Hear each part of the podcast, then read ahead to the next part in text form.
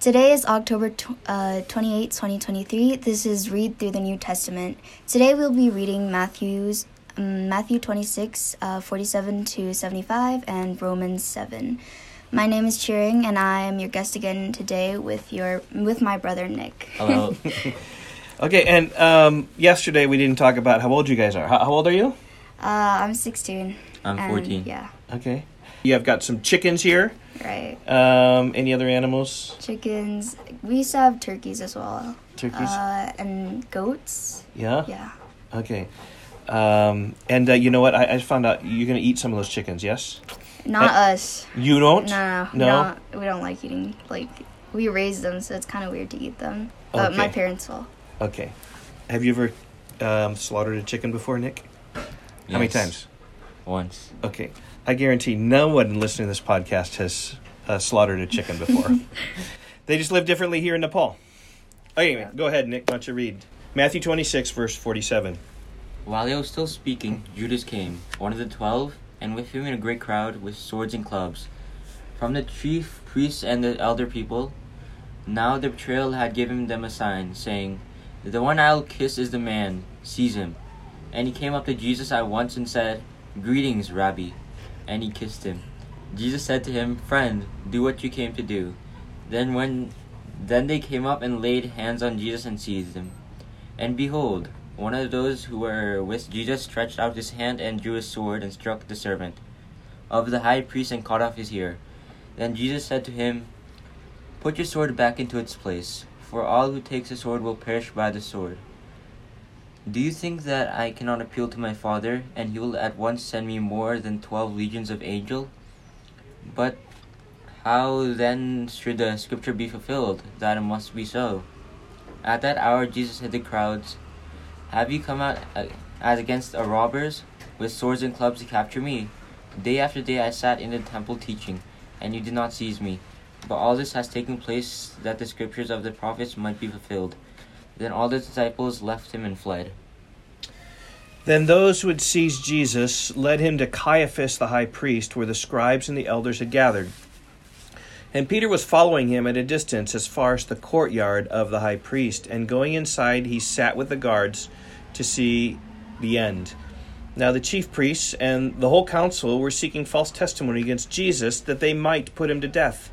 But they found none, though many false witnesses came forward. At last, two came forward and said, "This man said, 'I am able to destroy the temple of God and to rebuild it in three days.'" And the high priest stood up and said, "Have you no answer to make? What is it that these men testify against you?" But Jesus remained silent. And the high priest said to him, "I adjure you by the living God, tell us if you are the Christ, the Son of God." Jesus said to him, "You have said so. But I tell you, from now on you will see the Son of Man seated at the right hand of power and coming on the clouds of heaven." Then the high priest tore his robes and said, "He has uttered blasphemy. What further witness do we need? You have now heard his blasphemy. What is your judgment?"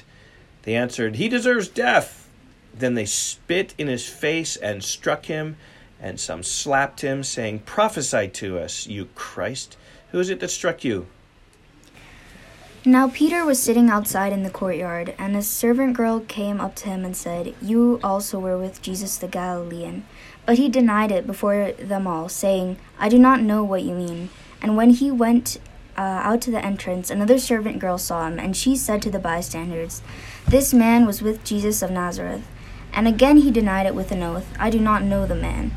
After a little while, the bystanders came. came up and said to Peter, "Certainly you too are one of them, for your accent betrays you." And then he began to invoke a curse on himself and to swear, "I do not know the man." And immediately the rooster crowed.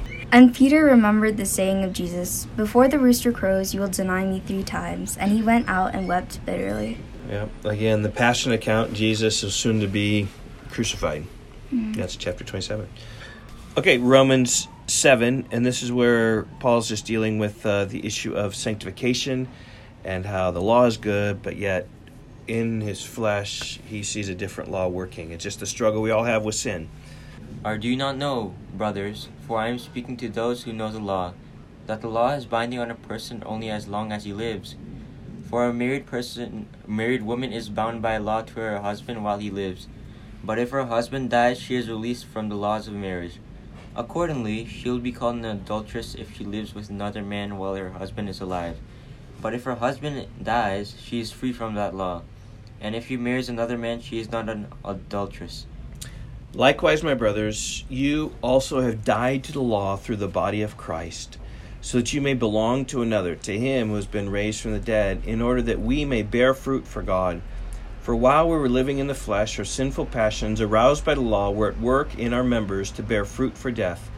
But now we are released from the law, having died to that which held us captive, so that we serve in the new way of the Spirit, and not in the old way of the written code. What then shall we say? That the law is sin? By no means. Yet if it had not been for the law, I would not have known sin. For I would not have known what it is to covet, if the law had not said, "You shall not covet." But sin, seizing, seizing an opportunity through the commandment, produced in me all kinds of covet- covetousness. For apart from the law, sin lies dead. I was once alive apart from the law, but when the commandment came, sin came alive, and I died. The very commandment that promised life proved to be death to me. For sin, seizing an opportunity through the commandment, deceived me, and through it killed me. So the law is holy, and the commandment is holy and righteous and good. Did that which is good, then, bring death to me? By no means. It's going to be Nick's, so go ahead. Oh, my fault. That's okay. Go ahead, read Nick. Did that which is good, then, bring death to me? By no means. It was sin, producing death in me through what is good, in order that sin might be shown to be sin.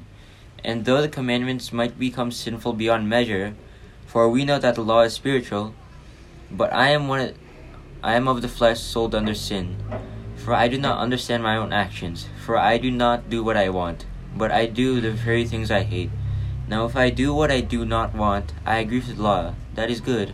So now it is no longer I do, who do it, but sin that dwells within me. For I know that nothing good dwells in me, that is, in my flesh, for I have the desire to do what is right, but not the ability to carry it out. For I do not n- do the good that I want, but the evil I do not want is what I keep on doing. Now if I do what I do not want, it is no longer I who do it, but sin that dwells within me. So I find it to be a law that when I want to do right, evil lies close at hand. For I delight in the law of God in my inner being, but I see in my members another law, waging war against the law of my mind, and making me captive to the law of sin that dwells in my members.